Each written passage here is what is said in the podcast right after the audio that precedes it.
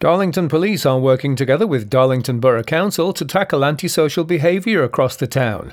Officers, civic enforcement, and council staff will work together to share information, make referrals, and challenge individuals who are known to be causing antisocial behaviour.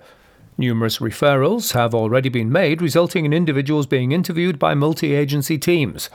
Anyone found to be causing or taking part in antisocial behaviour, this may result in termination or breaches of council tenancies. Anyone experiencing issues relating to antisocial behaviour can report this to Darlington Borough Council online or by calling 01325 406 999.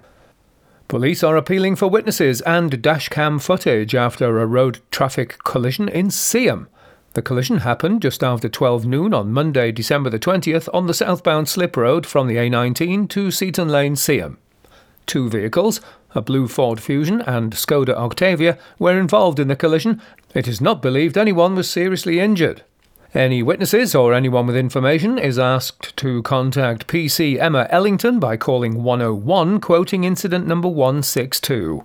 And finally, Durham Police and Crime Commissioner Joy Allen has announced the appointment of three new safety champions to her team to strengthen the voice of victims of crime.